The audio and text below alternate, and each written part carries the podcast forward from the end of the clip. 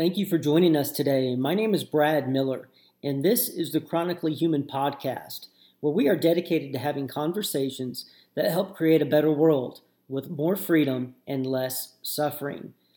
Today, my guest is Judge Jim Gray. He was the presiding judge of the Superior Court of Orange County, California. Straight out of college, he went into the Peace Corps to help teach kids in Costa Rica and in 2012 ran on the Libertarian ticket with Gary Johnson as VP. We talk about how to end the war on drugs, the Libertarian case for universal basic income, and how competition can help fix healthcare and education. Whatever your political philosophy may be, please take a listen about how the principles of freedom can be applied to help improve the issues we all face. Thanks for listening. Let us know what you think. Thank you, Judge Gray, for being on the show today. Brad, it's always good to talk with good people. Looking forward to it. Oh, well, fantastic. Take your best shot. Okay, well, good deal. Well, I think this is going to be a friendly conversation, hopefully. You know, this is friendly turf. I think we agree on most things. Well, let me stop you right there because most conversation should be friendly. As long as we have the same goals, we ought to be able to talk about different avenues and different uh, objectives. So it's really a shame that we don't have more polite discussion in our world today. And let's try to all of us try to change that because uh, we're we're yelling and skyping at each other. Well, I don't mean Skype, but uh, uh, chapping at each other, and we really should not be. You're exactly right. That is a great point. Yeah, definitely. I think civility is something very important. Manners aren't taught anymore, and just the basic idea that you can see yourself in somebody else, I think, is very important. Thank you. Yeah, definitely. I'm glad you brought that up. Well, on the Chronically Human podcast, what we do is have conversations aimed at creating a better world with more freedom and less suffering. And so we had you on today because I've read your book, um, one you wrote a while back. It's Why Our Drug Laws Have Failed and What We Can Do About It. I think it's the best book that's been written that I've read on not only identifying the problem why prohibition can't work, but also giving solutions going forward when we live are living in a post uh, war on drugs world. Why did you decide to write that? Well, let me take you back a little bit. Uh, I was being drafted out of law school, so I ended up joining Navy JAG when I was at USC Law School during the height of the Vietnam War. And so I became a Navy JAG lawyer, criminal defense attorney in the Navy for about four years. And I started in Guam, and uh, I would write charge sheets against my shipmates for a lot of offenses, including drug offenses, and then I would defend others in other commands, uh, usually for drug offenses as well. And I was basically a drug warrior. Didn't think about it very much. Just seemed like to equate heroin with bad with evil with prison was just a natural progression. So I went through, and then after I finished that tour, I was a federal prosecutor in Los Angeles, prosecuted various cases, bank robberies, and including drug cases. And in fact, for a brief while, I held the record for the largest drug prosecution in the Central District of California, 1977 or so, uh, 45 kilos of heroin. Uh, in fact, 55 kilos, about 165 pounds, was and is a whole lot of heroin. Do you have any concept of what the record prosecution is today? And it's 18 tons of cocaine in one place. So you can imagine the progress we're making here. But again, I went through and did it. And then I was on the bench for uh, beginning the 1983, and just looking around me, it was just so apparent that we were overloaded with drug cases. Uh, you could arrest, convict, and incarcerate a big time drug dealer, and it didn't make any difference with regard to the supply of drugs. It'd just be an employment opportunity for somebody else. We were filling our jails with drug users, uh, nonviolent drug users mostly, and, and in many ways ruining their lives. And then I still remember if you're ever going to have an epiphany, I think I had it when I was overseeing as a municipal court judge the sentence agreed upon by a superior court judge, which is the higher trial, trial court level. And this was a man, the defendant, who was a pretty bad guy. And he would go with prostitutes and he would rape them, he'd beat them up, and he'd rob them. And he did that four or five times, which is just heinous, just bad stuff. Right. But the sentence he'd worked out, by the time he was done, uh, he was only going to serve about another 30 days in jail because of time served already, and he'd been there a few months. So we went through all of that, and he gave me the factual basis, which he has to do, and I gave him his rights, and he finally pleaded guilty. And then when he was being led back into lockup, he gave out this war whoop as if he'd won. And hmm. Brad, I still remember thinking to myself, you know, I think he has one because we're spending so many of our resources on the prosecution of nonviolent drug offenders, we don't have the resources left to prosecute the robbers, rapers, and murderers. And uh, so I started looking into it. And sure enough, I found out that in 1980, we were twice as successful in prosecuting homicides nationwide as we were in 1990. Why? Because the Reagan administration, again, revamped all of this war on drug stuff, taking valuable resources away from robbery, rape, and murder and putting them into nonviolent drug offenses. So I did something I think you will agree rather unusual as a sitting trial court judge back in April of 1992, a long time ago now, uh, and held a press conference. Uh, judges don't do that. But I told the world, anyone that would listen, our nation's drug policy is not working and we have to put our heads together to come up with a better solution. And candidly, we couldn't do it worse if we tried. So anything we would try would be better than what we're doing now. Since that time, I've continued to be involved with this, and you know, as a libertarian candidate and just a spokesperson, I've been on the O'Reilly Factor twice and a couple of NBC, ABC specials. I, I've been really involved. And now, when I talk to a Rotary Club, I'll look them straight in the eye and say, drug prohibition is the worst policy in the history of the United States of America, second only to slavery. And then I go and prove it. And I'll ask people, you can ask your viewers, uh, you tell me what's important to you, what's close to your heart, and I will show you to your satisfaction how it's made worse because of our nation's drug policy of drug prohibition. And it can be education, it can be health care, it can be overcrowding in jails, it can be the environment. Whatever you say, I will show you it is made worse because of drug policy. Terrorism, as you've seen in my book, uh, Drug prohibition is the golden goose of terrorism. Osama bin Laden on down, the Taliban, whomever, get most of their funding from the sale of drugs to fund these really evil types of things. And we are contributing to the delinquency of our kids because juvenile street gangs use the sale of drugs as a recruiting tool. Hey, you want to make some money? Come and sell drugs. Can, you can join us and sell drugs. And it works. And a final nail in that coffin, and there's a lot of nails in it, if you're going to have an 18 year old selling methamphetamine, marijuana, or whatever, who are they going to sell to? People like you and me? Not a chance. They're going to sell to their 16, 17, 18 year old peers, thus recruiting more of our youngsters into a lifestyle of drug usage and drug selling. We're making progress, but my goodness, it's long in coming. It's about time. Yeah, definitely. I totally agree with that. Your book, I think it was written around in the late 90s. Is that correct? It was written in 2001, but it was updated, a second edition in 2012. So uh, we'll have to get you with a second edition. Okay, fantastic. I'm glad you brought up the War on Terror because as I was reading your book, it really um, struck me that the war on drugs led directly into the war on terror, like you were just saying. And not only with the terrorist funding, but also with this, the destruction of civil liberties, especially with banking freedom, because I used to be a banker and Know Your Customer Act that got that, that um, you talked about how it, it was almost passed in the 90s, and then after 9/11 it got pushed through. Why do you think Americans are so okay with giving away their privacy now? And only 20 years ago, we would have fought tooth and nail about it.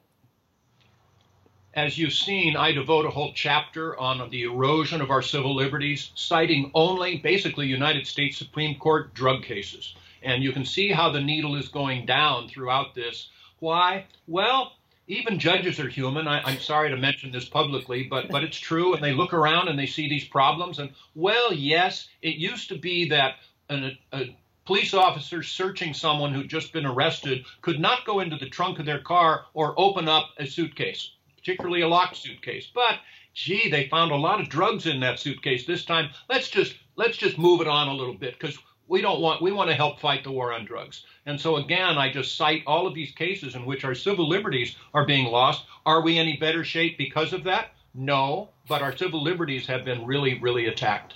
Uh, as far as a connection between the war on drugs and terrorism, mm-hmm. there is the money, like I said, but um,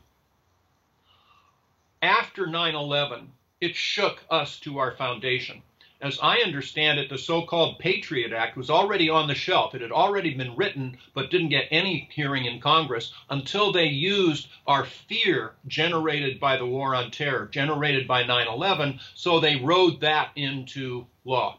Uh, I was a lifelong Republican until the passage of the so called Patriot Act, and that just did me in. This direct attack on our civil liberties was too much for me. I could not be a part of any organization that would condone, much less assist, this attack on our civil liberties. So I uh, left the Republican Party, and I still remember it took me about 13 seconds to decide that I'm a libertarian, and uh, I will be for the rest of my life. Fantastic. What now? I only know probably two libertarian judges yourself and Judge Napolitano, what what is, are most judges? Are they a reflection of American society? Or are they more on the extremes with left and right? I think probably all of them, and you would be surprised to know how many libertarian judges we have, but not formally. Okay. Uh, I've had numbers of people that are really quite liberal when I'm talking about civil liberties and keeping the, the government out of our bedrooms and that sort of thing, they'd look at me and say, well, gee, I'm a libertarian. I kind of drop my teeth because they're not financially responsible. But we, we are, there are two things. Financial responsibility, accountability is huge at all levels of society, individual, corporate, governmental, uh, and we're into that a great deal. But we're also into let me put it this way Thomas Jefferson, you've probably heard of that fellow, yes. was a libertarian, classic right. libertarian. Mm-hmm. And he said, He said, I don't care if you worship one God, 20 gods, or no God. It doesn't pick my pocket and it doesn't break my leg. Live and let live. You can live your life as you wish as an adult as long as it doesn't wrongly affect my ability to do the same. That's called libertarians. And uh, I think that many, many judges are that way, but we are a minor party.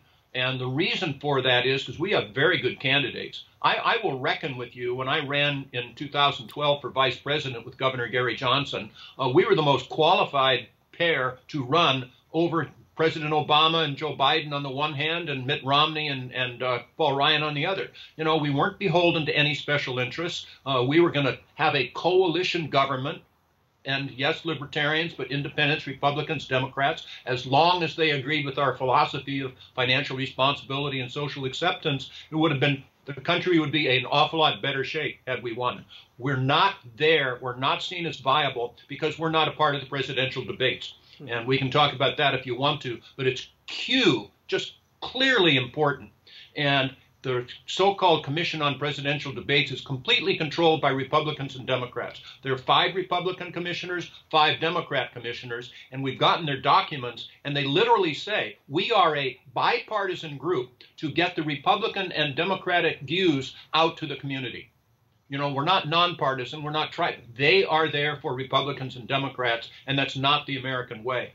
And if we could just be a part of those presidential debates, it would bring those radical elements closer together because we would be the voice of moderation. We'd start getting traction, and then people would start saying, well, gee, you know, maybe we ought to be more financially responsible. Maybe we should designate funding before we start saying that the government is going to spend such and such money. Spend the money if you want, but you have to show where the money's going to come from first. That's called libertarian. That's called financial responsibility. You do it, I warrant, as a banker or, or as a private citizen. You can't spend more money than you have, at least credit card debt will ruin you if you do. The government should be the same way. So that's libertarian. Help us be a part of the presidential debates in 2020, and you and the country will be glad you did. Well, that's fantastic. It, it's a shame that the presidential um, debate commission that they they they control it like that. It seems like there's one party in office instead of instead of two. Um, do you think, as a strategy, this is going off a little off track here, of libertarians um, infiltrating the Republican Party, or do you think building a libertarian party outside of the two party system is the best approach? The answer is yes to both questions. Okay. I, I don't care. Uh, if you want to be responsible and, and accepting in the Democratic Party, Republican Party, Green Party, whatever, fine. We would welcome you into the Libertarian Party because I think you'd find a home. I think you would find things more, more understandable, but the more the better. Either way, I don't care. Definitely. And I think, too, your book about the, the, war on drugs is that something that can reach across political lines? Because I think you can get to people, because it's about compassion, it's about fiscal responsibility. Over a trillion dollars has been spent, millions and millions of people locked away, hundreds and hundreds of thousands of people dead. And one thing that really struck me from your book is that the epidemic of HIV would not have happened if, if the war on drugs wasn't prosecuted the way it was because of the dirty needle sharing.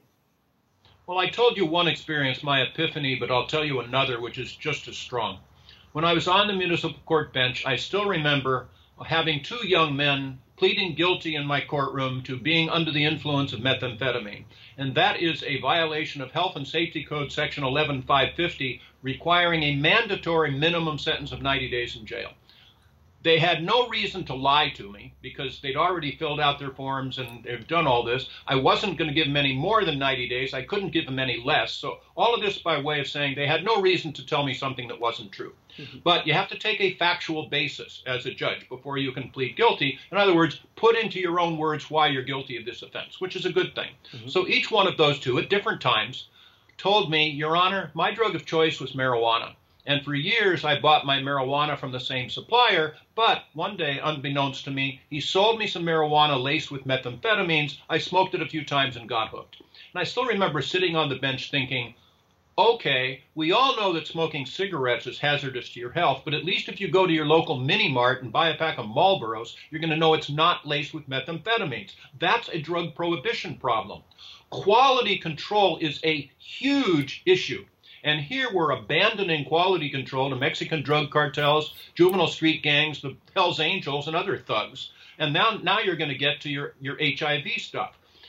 In Switzerland, they have a program ongoing. It's been there since the late 1990s called a heroin maintenance program. So if you are addicted to heroin, you go to a medical team, a medical clinic, and they will screen you and find out, first of all, as long as you're 22 years of age and have been through regular drug rehab twice, and you're addicted to heroin, not hard to prove, and you will be crime free in the future, we'll put you on our program. What does that mean? It means I will give you a prescription for heroin. You can have it filled at pharmaceutical prices, and you can use it under medically controlled circumstances at the clinic. Okay? So, what has happened? Problem drug usage has gone down in the country by 50% because, you know, and crime has gone down as well because if you're even arrested, you're off the program, Brad, and people realize, gee, I have to go back to the hustle. I've got to burglarize and I've got to get money and all this sort of stuff. And the drugs are dirt cheap. The only reason any of them is expensive is because they're illegal. So for a maximum of $10 a day, these even heavy using heroin addicted people can satisfy their, their habits. And they can pretty much go back to work, live normal lives, and they have clean needles. Whoa, what did I say? You have clean needles under medical supervision. No one is overdosed. Nobody has gotten AIDS. They're living pretty much normal lives. Why shouldn't we do that in every town and city in our country that has a need? And the only answer I get, oh, are children. Right. Okay, now wait a minute. You think any kid of any type is going to say, "Oh wow, I'm going to go get addicted to heroin so I can get on that program and use clean needles and and you know and have my life run that way?" Not a chance. It's simply demagoguery. Why do we keep doing this, Brad? And here, this is just me. I can't cite any any uh, references, but you must understand. Why does the federal government care about medical marijuana? Why does the government care about hemp? You know, you can smoke your shirt there and get as much of a lift as you can by smoking hemp. I mean, there's just nothing there. Why do they care? And the answer is they realize that about 85% of everybody in the country that uses any form of illicit substance whatsoever uses only marijuana. Hmm. So if we were to regulate and control marijuana, everyone else in the country using every other illegal substance combined would not justify this colossal bureaucracy we have to fight the war on drugs. They don't want to lose the money and you're talking staggering amounts of money for the police, you know, for when I was writing my book, and I even put this in there, it was around the end of 1990s, and uh, McCaffrey was the, the uh, drug czar at the time. And it was the same time United Airlines was buying U.S. Air. Okay, United Airlines bought U.S. Air for something like 1.7 billion dollars. McCaffrey had a budget of $5 billion that year just in his office for drug national drug control policy for the drug czar. So he, with his own budget, could have bought three and a half airlines and had money left over. You're talking staggering amounts of money. They don't want to lose it. And that's not a good thing for us. But we, as the people, have to stand up and say, wait a minute. Wouldn't it be better, for example, to take away a whole lot of money from Mexican drug cartels and again our youth, our juvenile street gangs and other thugs, and use it to pay our firefighters, pay our teachers, and fix our highways? I mean, how hard can this be? Hold people accountable for their actions. That's the key. And you go back, uh, you can tell I've, I've I don't really care about this. I have no feelings whatsoever. But uh, Robert Downey Jr. and you know he is still he's making good movies. I'm proud of him, but he's pretty much had a lifelong heroin problem. But it makes as much sense to me to put Robert Downey Jr. in jail for his heroin problem as it would have Betty Ford in jail for her alcohol problem. Of course, you know Betty Ford was President Gerald Ford's wife, and she was an acknowledged alcoholic. But it's the same thing, isn't it? It's a medical issue bring people closer to medical professionals that can help them instead of rendering them automatic criminals and pushing them farther away. But if you, I, Robert Downey Jr., Betty Ford drive a motor vehicle impaired by, you name it, methamphetamine, marijuana, alcohol, which is my drug of choice, even prescription drugs, that's a crime and should be. What's the difference? And the answer to that is if you're going to drive impaired, now you're putting our safety at risk. Legitimate criminal justice issue. But if all you do is go home tonight and drink 10 martinis, which you and I can because you're probably over 18 or 21, you know, it's not a crime, nor should it be. And if I'm drinking too much, that is something that you should bring medical professionals in. It's the same thing. And that's where we've gone astray. The criminal justice system, which I've worked in a great deal, is really designed for and really effective at protecting us from each other. Does a pretty good job. If I hit you in the mouth, you're going to be a victim and you're being a witness and all the rest of that. So it's good at that. Mm-hmm. It is not designed for and is terribly ineffective at trying to protect us from ourselves. It, you know, it just doesn't work. And we're going into all kinds of difficulties trying to make that fit. It's not a police issue, it's a medical issue. I, so I, that would be a revolution that would cause enormous beneficial change in our country. United States of America has 25% of the, excuse, has 5% of the world's population and 25% of its prisoners. Mm-hmm. That does not, we're number one does not make me happy at that, and I hope it doesn't you either, unless you're a prison guards union. That, that's different. But there's got to be something wrong. And most of it is war on drugs, mandatory minimum sentencing, which is bringing just inhumane sentences against people. We have some prisons that are geriatric wards. You know, they couldn't hurt you. They couldn't even hit you with their walker if they wanted to. I mean, they just shouldn't be there. Now, I'm not saying Charles Manson or people like that shouldn't be there, but you know, there comes a time when if you're not a threat anymore, turn them loose, let them go back with their family, and, and let's get on with their lives and stop all of this incarceration, which is pretty expensive for the taxpayer, by the way. It's so there's many, many issues connected to the war on drugs, just like you were saying. Yeah, definitely, definitely. It's it's about compassion. It's about taxpayer money. It's about um, respecting individual rights. When supply and demand is interfered with, you have these horrible unintended consequences. And I think the the war on drugs is a perfect example of why we need less government, less taxpayer money being used to protect ourselves from ourselves. And I'm I personally have been ill for 30 years. I was I was really sick as a young man and had over 20 surgeries, 50 hospital stays. And so I had uh, I've been on pain pills for basically all my life. And so I've mm-hmm. seen the DEA get involved with medicine, and my doctors have gotten letters from them. Um, recently, I've been in pain management, and I'm treated like I'm on parole. And so you have the criminal justice system now uh, becoming part of the medical system, and you have to pee in a cup. You have to go every month. Now, do you see? Do, is there hope? Do you think for people to wake up? Because what I would like to do is is bridge the gap between the pain patients who are being forgotten, the people who want to end the drug war. I think that, that a lot of people are waking up to that. What would you think are practical steps individuals could take to help to get the word out? Our conversation here uh, should affect people. And, and, you, thank you for what you're doing, and, and I'm glad that you're you're doing okay now. I will tell you that as we sit here this minute, there are tens of thousands of people just in California, which is my home state, that are in unnecessary pain. Why? Because, like you say, the DEA is hounding the doctors so much that the doctors are afraid for their own licensing to, to prescribe enough pain medication to keep people out of pain. Now, look, if somebody is dying of AIDS or, or cancer or something as a terminal disease, what difference does it make if they die addicted to some form of medication?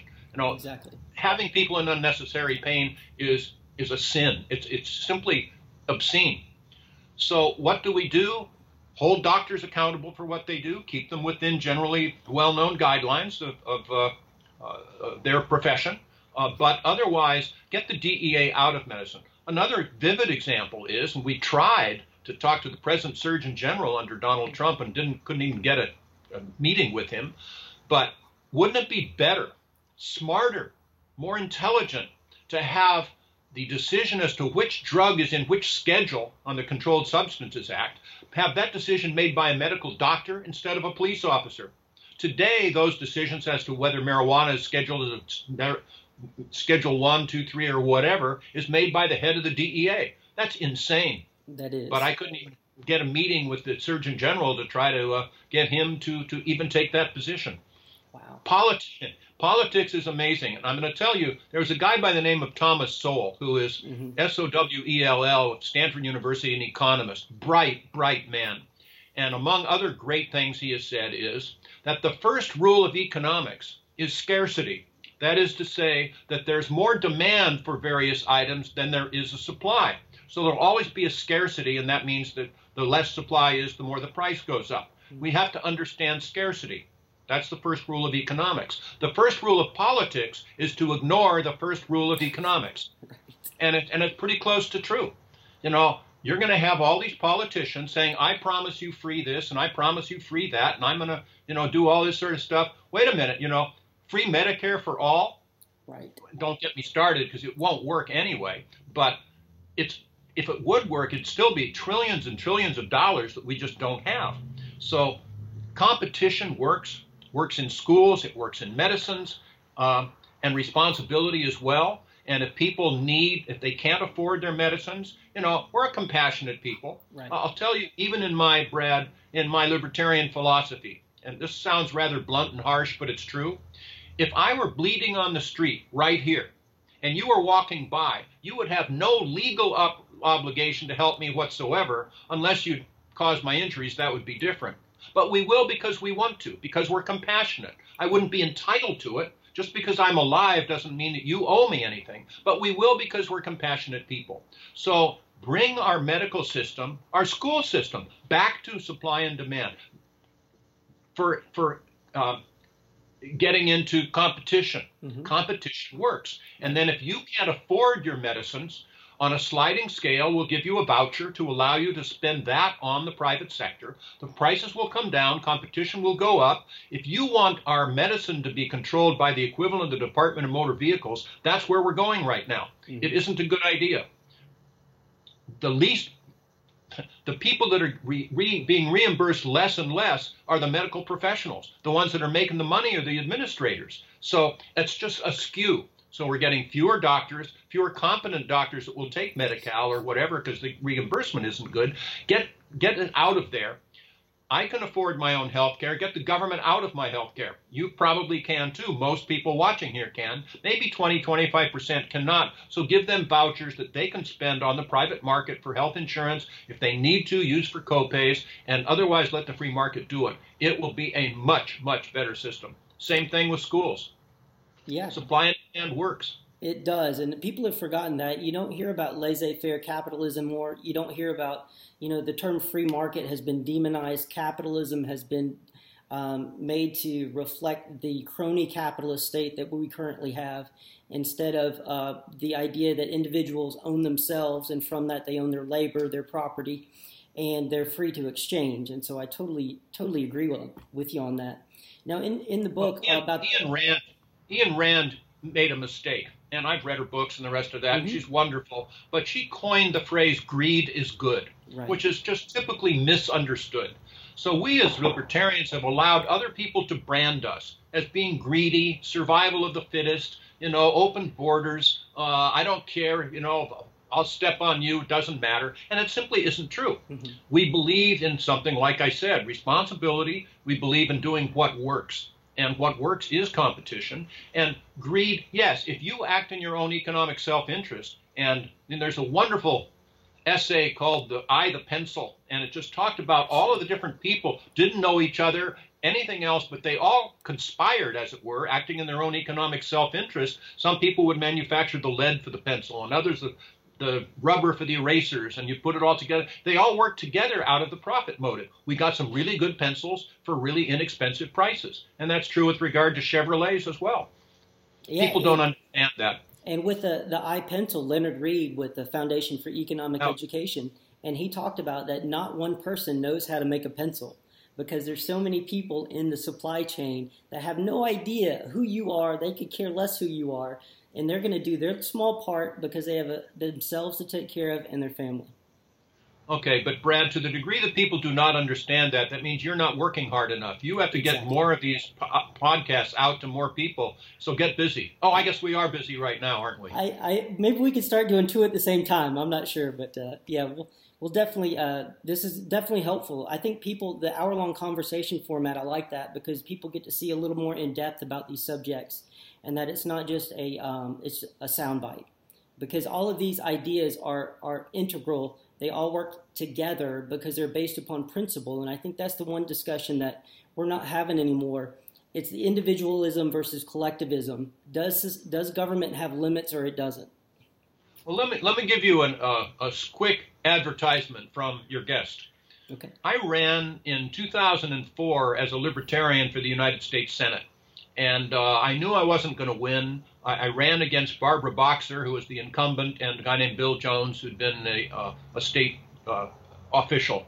And I just wanted to be a part of the discussion. There never was a discussion because President George W. Bush kind of abandoned California, and so there just nothing happened. Mm-hmm. So I was brimming with ideas. I wanted to discuss issues, and it just didn't happen. So what I did instead is I came back to Orange County in, here in California, and I started writing a weekly column in a local newspaper and I would talk about different issues, basically from a libertarian standpoint, and that gave rise to a, another book I wrote called A Voter's Handbook Effective Solutions to America's Problems. So I finally got tired of, of doing that. I wrote my book, and, and uh, it's available. So I started writing something called Two Paragraphs for Liberty, because I wanted to keep it short and I wanted to contrast the free market and liberty on the one hand, as opposed to government solutions on the other. Guess who usually came out ahead?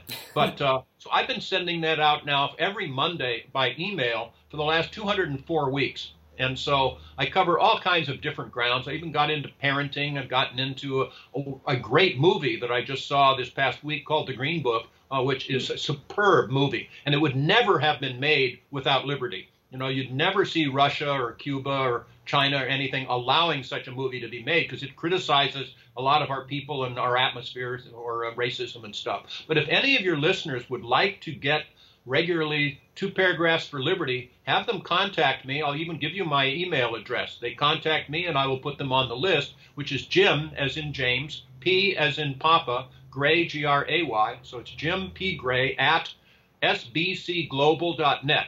SBC, of course, is like Southern Bell Corporation. So it's Jim P. Gray at sbcglobal.net. And I'll send it out to you. Just send me an email and I'll send it out. And uh, the idea is to spur a discussion. I don't have all the answers. I probably prove that every time, but it's good to talk about it. Just give me feedback, send it to your friends. Let's talk about these issues. And one of them was kind of what we were talking about before, one of the earlier ones. And this is on Snapchat and, and, and, uh, uh, WordPress and all that stuff too. It's, it's at the bottom. But one of them was look, if I am dying of a terminal disease, who the hell are you, government, to tell me that I cannot take an experimental drug? Exactly. You know, okay, I understand it hasn't been approved yet. It may have side effects. Advertise that. Show me it hasn't been approved yet. Maybe I'll get headaches, maybe all kinds of things. But why should I not, if I have a 2% chance of enhancing my life, why should I not be able to take that chance? Why the hell should the government tell me I can't do that? Or let me at least take it to a different direction. Let my death mean something. At least mm. let me show what doesn't work. That's my choice. That's a choice of liberty, not the government. That's just kind of some of these approaches that the government has just gone crazy. The Coastal Commission, I'm going to change subject direct, directly here, but the California Coastal Commission, if you're going to build anything within five miles of the coast, you have to go through the Coastal Commission to get permission and all the rest of that stuff. Okay, I believe in the environment, and I don't want to have a McDonald's, you know, on on uh, Pismo Beach or whatever on the on the sand, but but the Coastal Commission, talking about overdoing their authority, they went to SeaWorld down in San Diego and they decri- decried that SeaWorld could no longer use orcas, killer whales, in their exhibits. Now, maybe you can agree with that, maybe you can't, but how the hell can the Coastal Commission make that decision? But they somehow were able to, they're not elected officials. You know, it's just government bureaucracy has taken over, and it's time for we the people to bring it back. There are many, many examples of that. We can talk about war if you want to, but lots of examples. Sure, definitely. I, I, I agree about that, that we've allowed it to happen to a certain degree, that we've been complacent and the interested and the lobbyists and those type of people have gotten involved in the process and a lot of closed door meetings are going on that has to do with our money and our freedom that we don't have access to but but I recently went and spoke in front of the Georgia legislature on the uh, Kratom study committee I take Kratom as well. And uh, the legislators at the state level, are, I think, are very receptive. And I think that's another reason why uh, I really liked your book because you talked about ending the war on drugs on the federal level, if I read that correctly, and then having drugs uh, follow the alcohol model in distribution and taxation. Do you still think that's the most pragmatic and still still believe that's the way to go? Yes, I think it's a question of federalism, which means allow each state to decide how best to preserve and protect its people. And it may be that Oklahoma would have a better system uh, that wouldn't work in Ohio. So why should. When I talk about this issue, Brad, I ask the question how many people feel that the federal government has all the answers and never get any hands raised? You know, of course not. So why should they dictate to Nebraska or Indiana or Texas about how they're going to treat marijuana? Let them reduce, just like with alcohol prohibition, when it was abolished, mm-hmm. it did not say that every state had to serve alcohol. All they did was say the federal government's no longer involved. They will only help the states enforce the state's chosen rules. So if Nevada is dry, in fact, I was in Peace Corps training in San Marcos, Texas, which is kind of between Austin and uh, and uh, uh, San Antonio, but uh, it was a dry county. Okay, if they want to do that, they've switched since, but they want to do that, fine. So if the whole state is dry and somebody smuggles some alcohol into that dry state in violation of its laws, that can be a federal offense. That's fine, but allow each state to do it. We have these 50 crucibles of democracy that are going to figure out what's going on. So under that circumstance, somebody in Illinois, they pass a particular law about marijuana, whatever. People in Indiana pass a different law then you look around after a couple of years, a couple of months, and say, well, I don't know. What do you think, George? Uh, it was a good idea at the time, but it isn't really working very well here in Indiana. But, oh, wait, look what they're doing in Illinois. Let's try that. We learn from each other.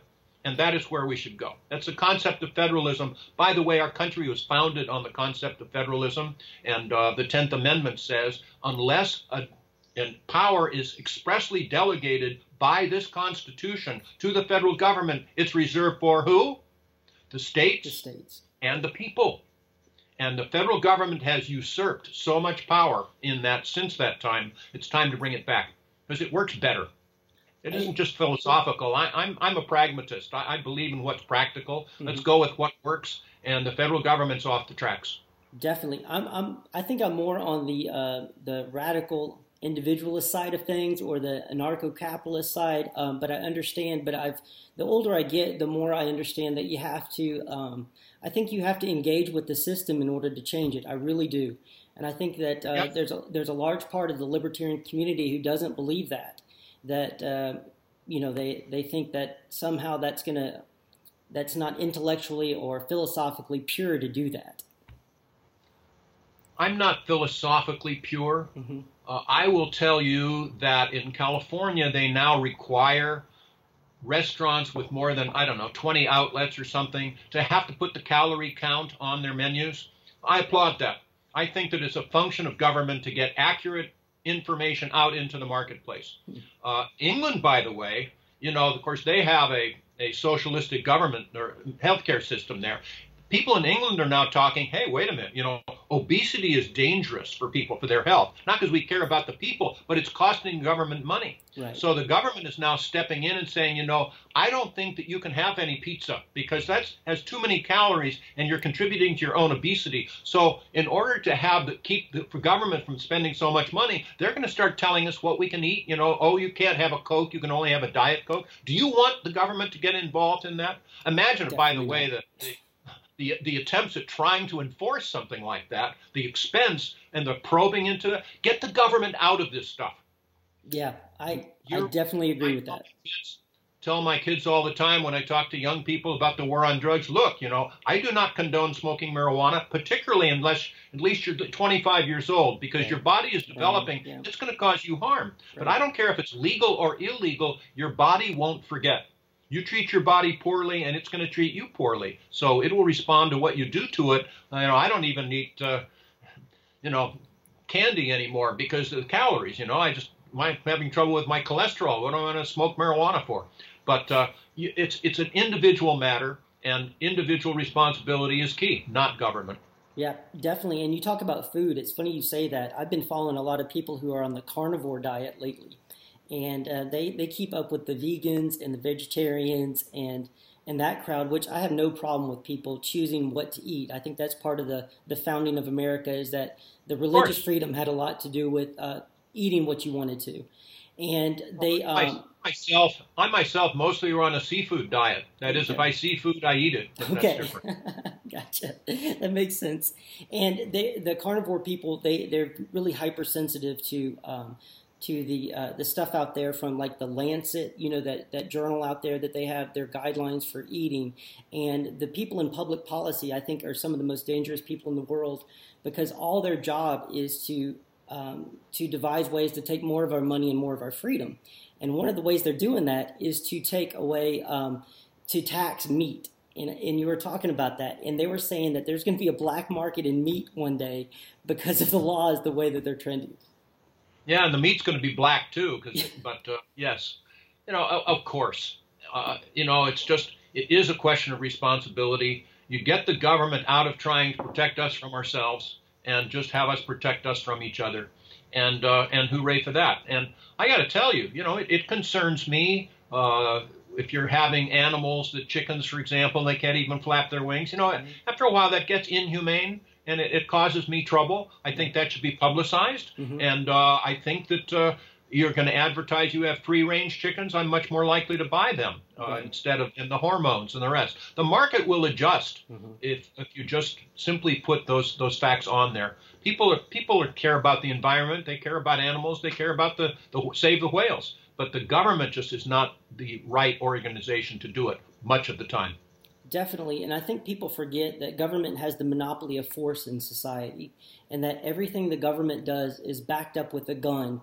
And if you continue to resist, if it's even like a parking ticket, that can end up with you in jail, seeing somebody like you, you know, in court, or they can actually kill you if you resist. So all of these small laws, and I think there's like 400,000 law, laws and regulations, I think, on the federal level or something crazy that uh, that can lead to something terrible like that happening.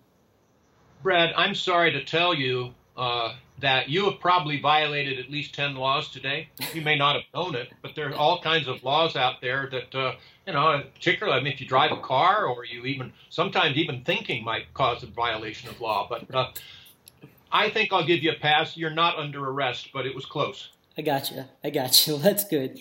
Well, um, as far as your time as a judge, you said you, that you were um, in the Peace Corps and people don't do that anymore. It seems like that used to be like a, a big thing, or is it still is it still something that people are into?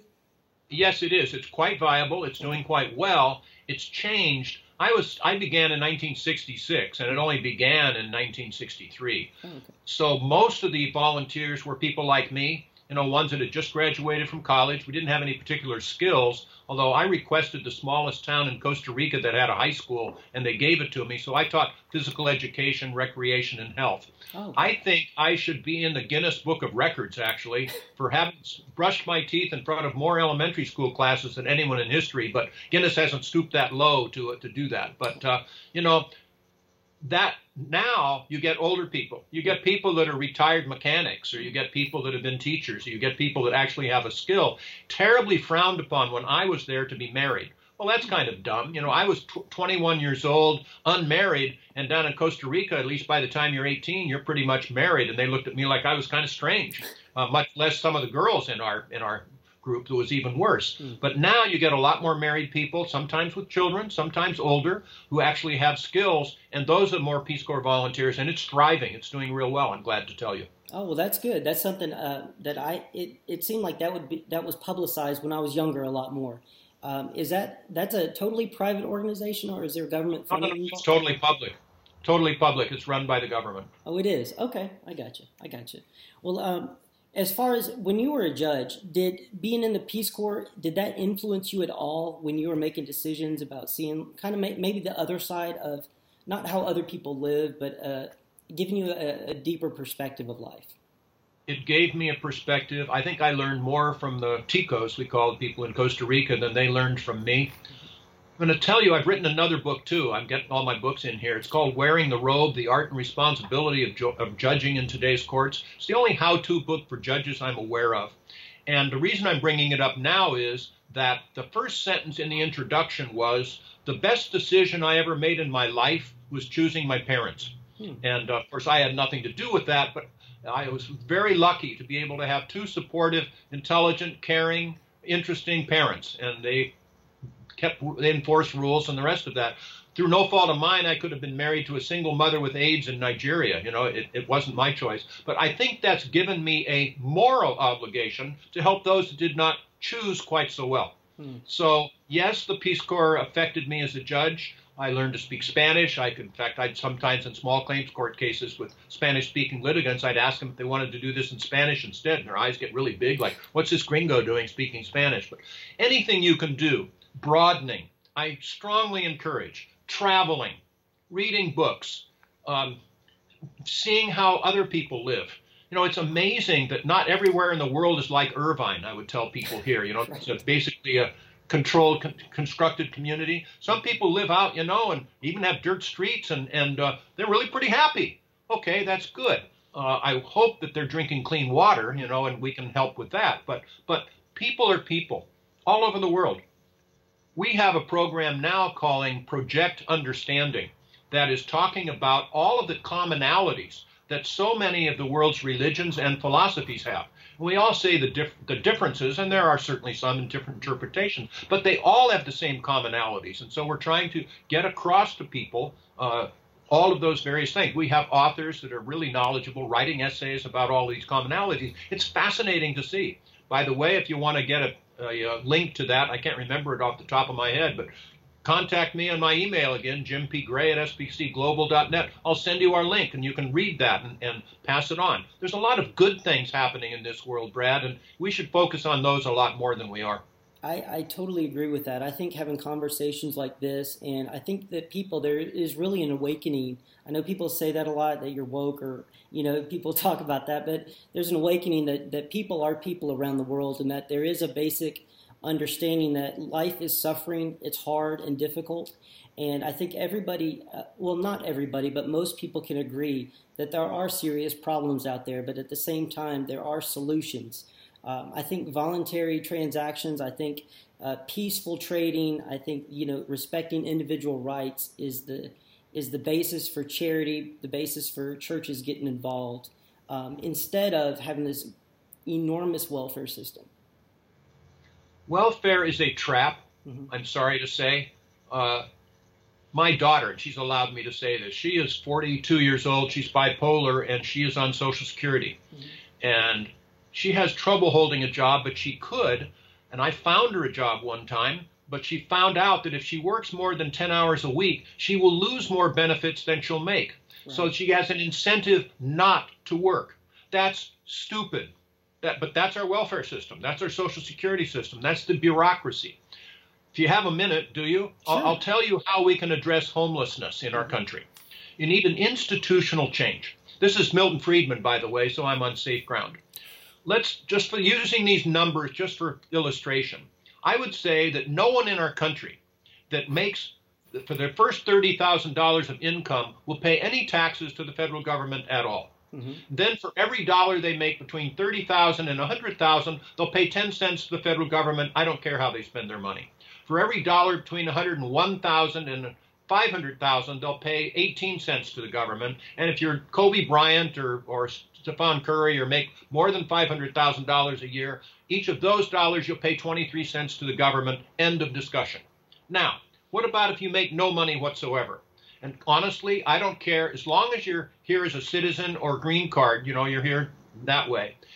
If I don't care if you lost your job to a robot or you want to go back to school or you're just plain lazy. I don't care. Mm-hmm. I will give you a federal government check for $15,000 a year, probably broken into 12 payments, you know, monthly payments of $1,250. Now, for every dollar you earn between zero and $30,000, you will lose 50 cents of your stipend. So you'll always have an incentive to earn the extra money. Are you with me? Mm-hmm. Incentives are good. So the cutoff point is $30,000. You pay no taxes and you get no stipend. Now, what about the homeless?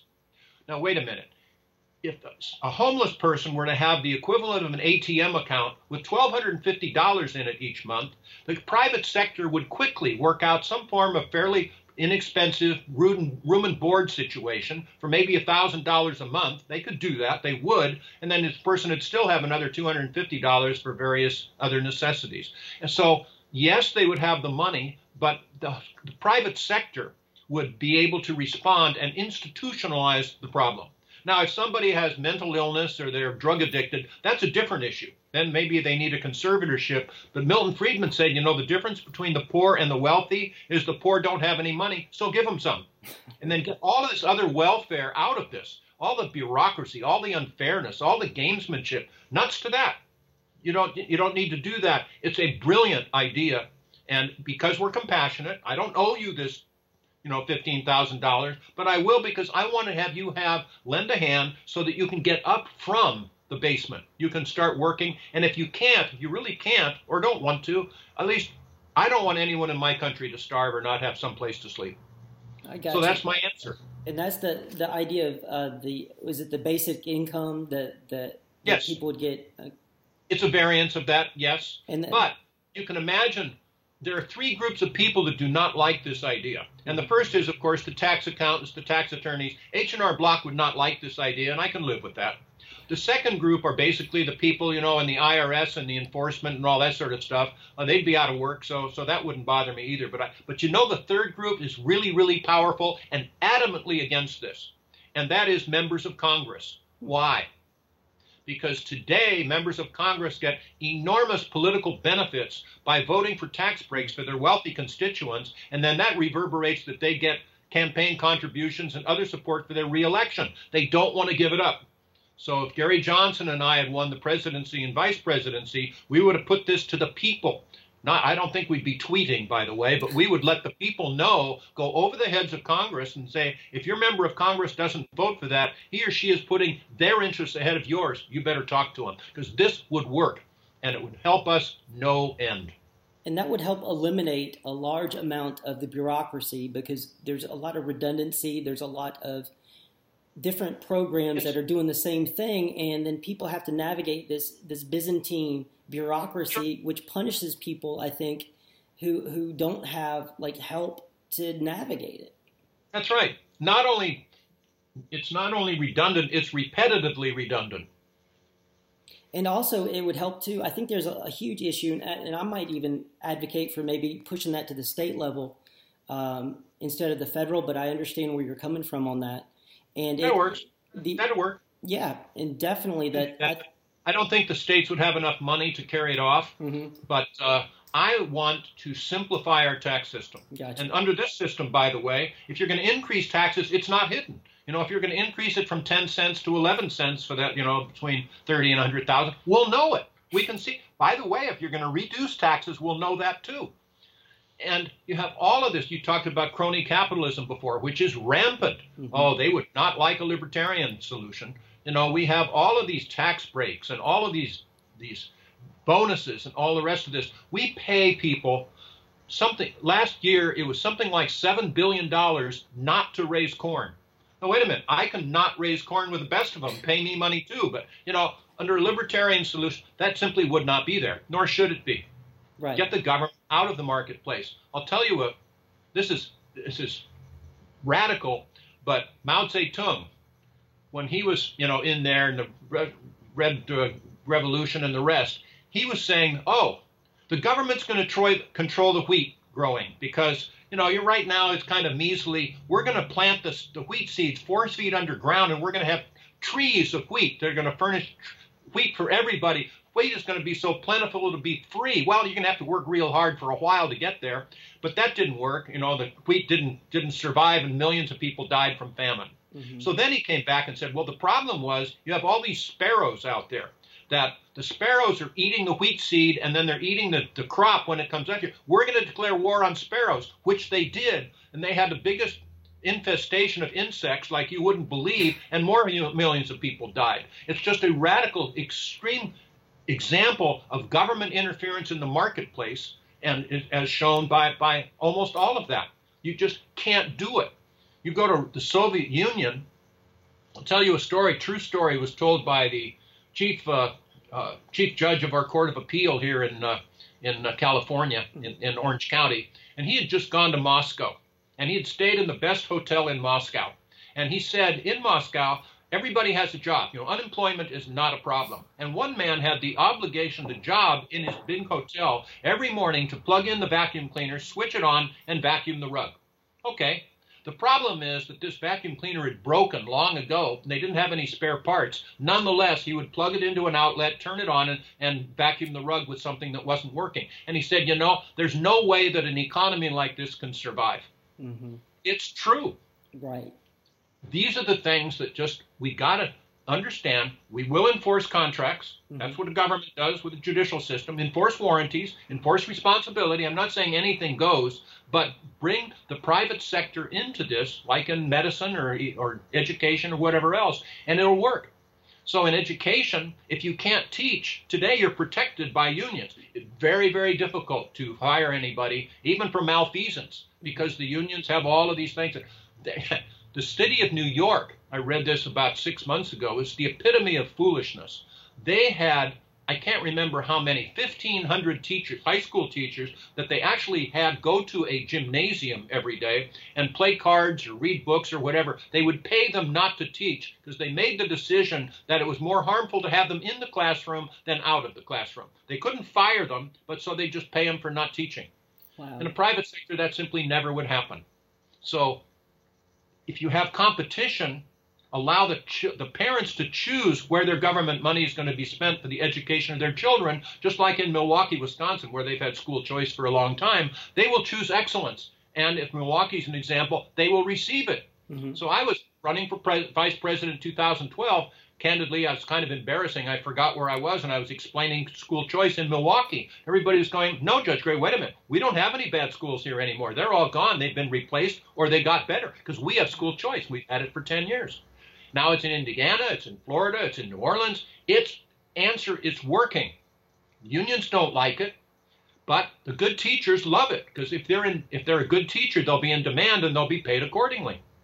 And the bad teachers, if they can't teach, will be out of work, to which everybody in our country should say, good. they, Competition works. They should find something else to do. Brad, what are you doing talking with me? You're supposed to spread this word and get this out there. Exactly, exactly, Judge Gray. Well, uh, we're about out of time here, but I wanted to touch on something really quick that I read in your book um, about civil asset forfeiture. I think there's been some strides being taken place about that getting better. Um, but it seems like that that's lost momentum a little bit, just like cannabis legalization. What do you think about civil asset forfeiture as a judge, and when you were sitting on the bench, and what do you think of it now? Well, it's not getting better; it's getting less worse. First okay. of all, uh, to have any government be able to forfeit your property without a conviction accompanying it is an atrocity. Mm-hmm. And the the synthetic approach to this is, oh, so you know you have a you just uh, sold some uh, a car and you have some money in your in your pocket and you want to go off and, and buy something with it later on or whatever, uh, and they stop you for having a possession of an ounce of marijuana, and they can say, "Oh, you must have been selling marijuana. You got this money from the sale of marijuana. We're going to impound it." And the answer is no. it used to be, and in my book when it was in 2001, it was worse. They had no accounting for anything and the rest, but it's it's getting less worse now. That uh, but you should have to have a criminal conviction. Authorities can keep it if they want to, if they indict you. But once and once you're convicted, then you submit it to the same jury that convicted you. Say, well, you know, did he use this airplane to smuggle drugs in? And if the jury says yes, then forfeit the airplane. But it's got to be connected. And there's recently, and you say it's less worse, uh, a Supreme Court case from the United States where some guy was charged with selling $300 of methamphetamine. So they impounded his whole Land Rover, which was worth about thirty-five, forty thousand dollars, mm. and they finally came out and said, you know, in the Third Amendment, that is fine is disproportionate to the offense. So they turned it around. So we're we're making progress. The answer is only with a conviction can you seize any of these things, and if you do, bless you, that's fine. And I, as long as it says so. And I think too, Judge Gray, that that goes across um, political lines as well, left, right, should. libertarian. It should, right, as well as the war should, on drugs. It doesn't. Yeah. It doesn't because a lot of cities, states, and and countries make a lot of money at this stuff, and uh, money is government is money, Brad. Government is money. I'm sorry to be so blunt, but uh, you know, and as Milton Friedman says, you know, why do you think that these angels of government are going to do something better than you can, you know, making your own decisions? That government is money, it's bureaucracy, it's building fiefdoms, it's having power, and uh, we need to keep it in check. I've written a new musical. It's called Convention, the Birth of America, and I'm trying to shop it now. It's on the Constitutional Convention, and I'm proud of it. So I'm really in touch with the founders, and I don't say founding fathers because there are a lot of women too, Abigail Adams and others, but to a person, to a delegate, each delegate there, they disagreed about many things, but each, to each one, the most important function of government to each of those delegates was to protect our liberties from the encroachment of government. Number two was security, was, mm-hmm. was freedom, it was safety, I mean. But number one was that. So we need to get back to that. We need to keep government under control. And they did delegate powers to the to the federal government. Sure, you know, the and they're in there, Article 1, Section 8. And look at them, and they're just brilliant. Declaration of War, too, we didn't talk about, but but we've got to get back from that. Thomas Jefferson, you've heard of him also, I know, because I mentioned him before, said we must have a bloody revolution every generation. Why? Because otherwise the vested interests will take control. Now, Thomas Jefferson, he, he wasn't at the Constitutional Convention, but had a lot to do with it. But our Constitution makes it not have to be a bloody revolution. But how long has it been since we've had a revolution? Basically, the 1860s when the Republicans took over from the Whigs, and look at the special interest power that has generated ever since. It's time for another one. It can be peaceful. Libertarians are standing ready and able. We will put in a coalition government. We will have much, much better things for, for everybody except for the bureaucrats. Well, that's that's a great way to put that, Judge Gray, and that's a, a great place to end. I think it was a, a, great conversation. I learned a lot. I think my audience will as well. Um, where can people find what you're doing currently besides your email? I'm going to list that as well as your books in the show notes. Thank you. Is there anything you know, else? I, I judgejimgray.com. Uh, you can go to WordPress and that sort of thing. Uh, but you, you, I, I'm, I'm old school. You know, I, I, tell people my techie experience. I'm almost ready for the Y2K problem. Not quite, but I think I'm almost there. So uh, email is probably the way to go. And I'll leave you with a final thought then, Brad, if you want. And that is, no matter how hard you push the envelope, it's still stationary. Okay, I gotcha. Well, that's a great way to end it. But I urge all my audience to go out and purchase a copy of Why Our Drug Laws Have Failed and What We Can Do About It. Get the 2012 updated edition and give that away. Buy four, five, or ten, and give it away to friends and family because, like I said, it it, it be- beautifully identifies the problem and then offers solutions. So I want to thank Judge Gray for being here. I appreciate your time. Good luck to us all. Nice to talk with you, Brad. Well, thank you very much, and thank you everybody for joining us, and we will see you next time.